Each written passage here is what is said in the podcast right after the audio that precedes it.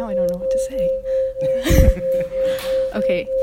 Flowers blooming, hugging someone after a long time, wandering in bookstores, late-night talks, listening to vinyl records, walking through the forest, the smell of rain, dancing late at night, fairy lights, seeing jellyfish, listening to nature in the morning, and flower, me- flower meadows.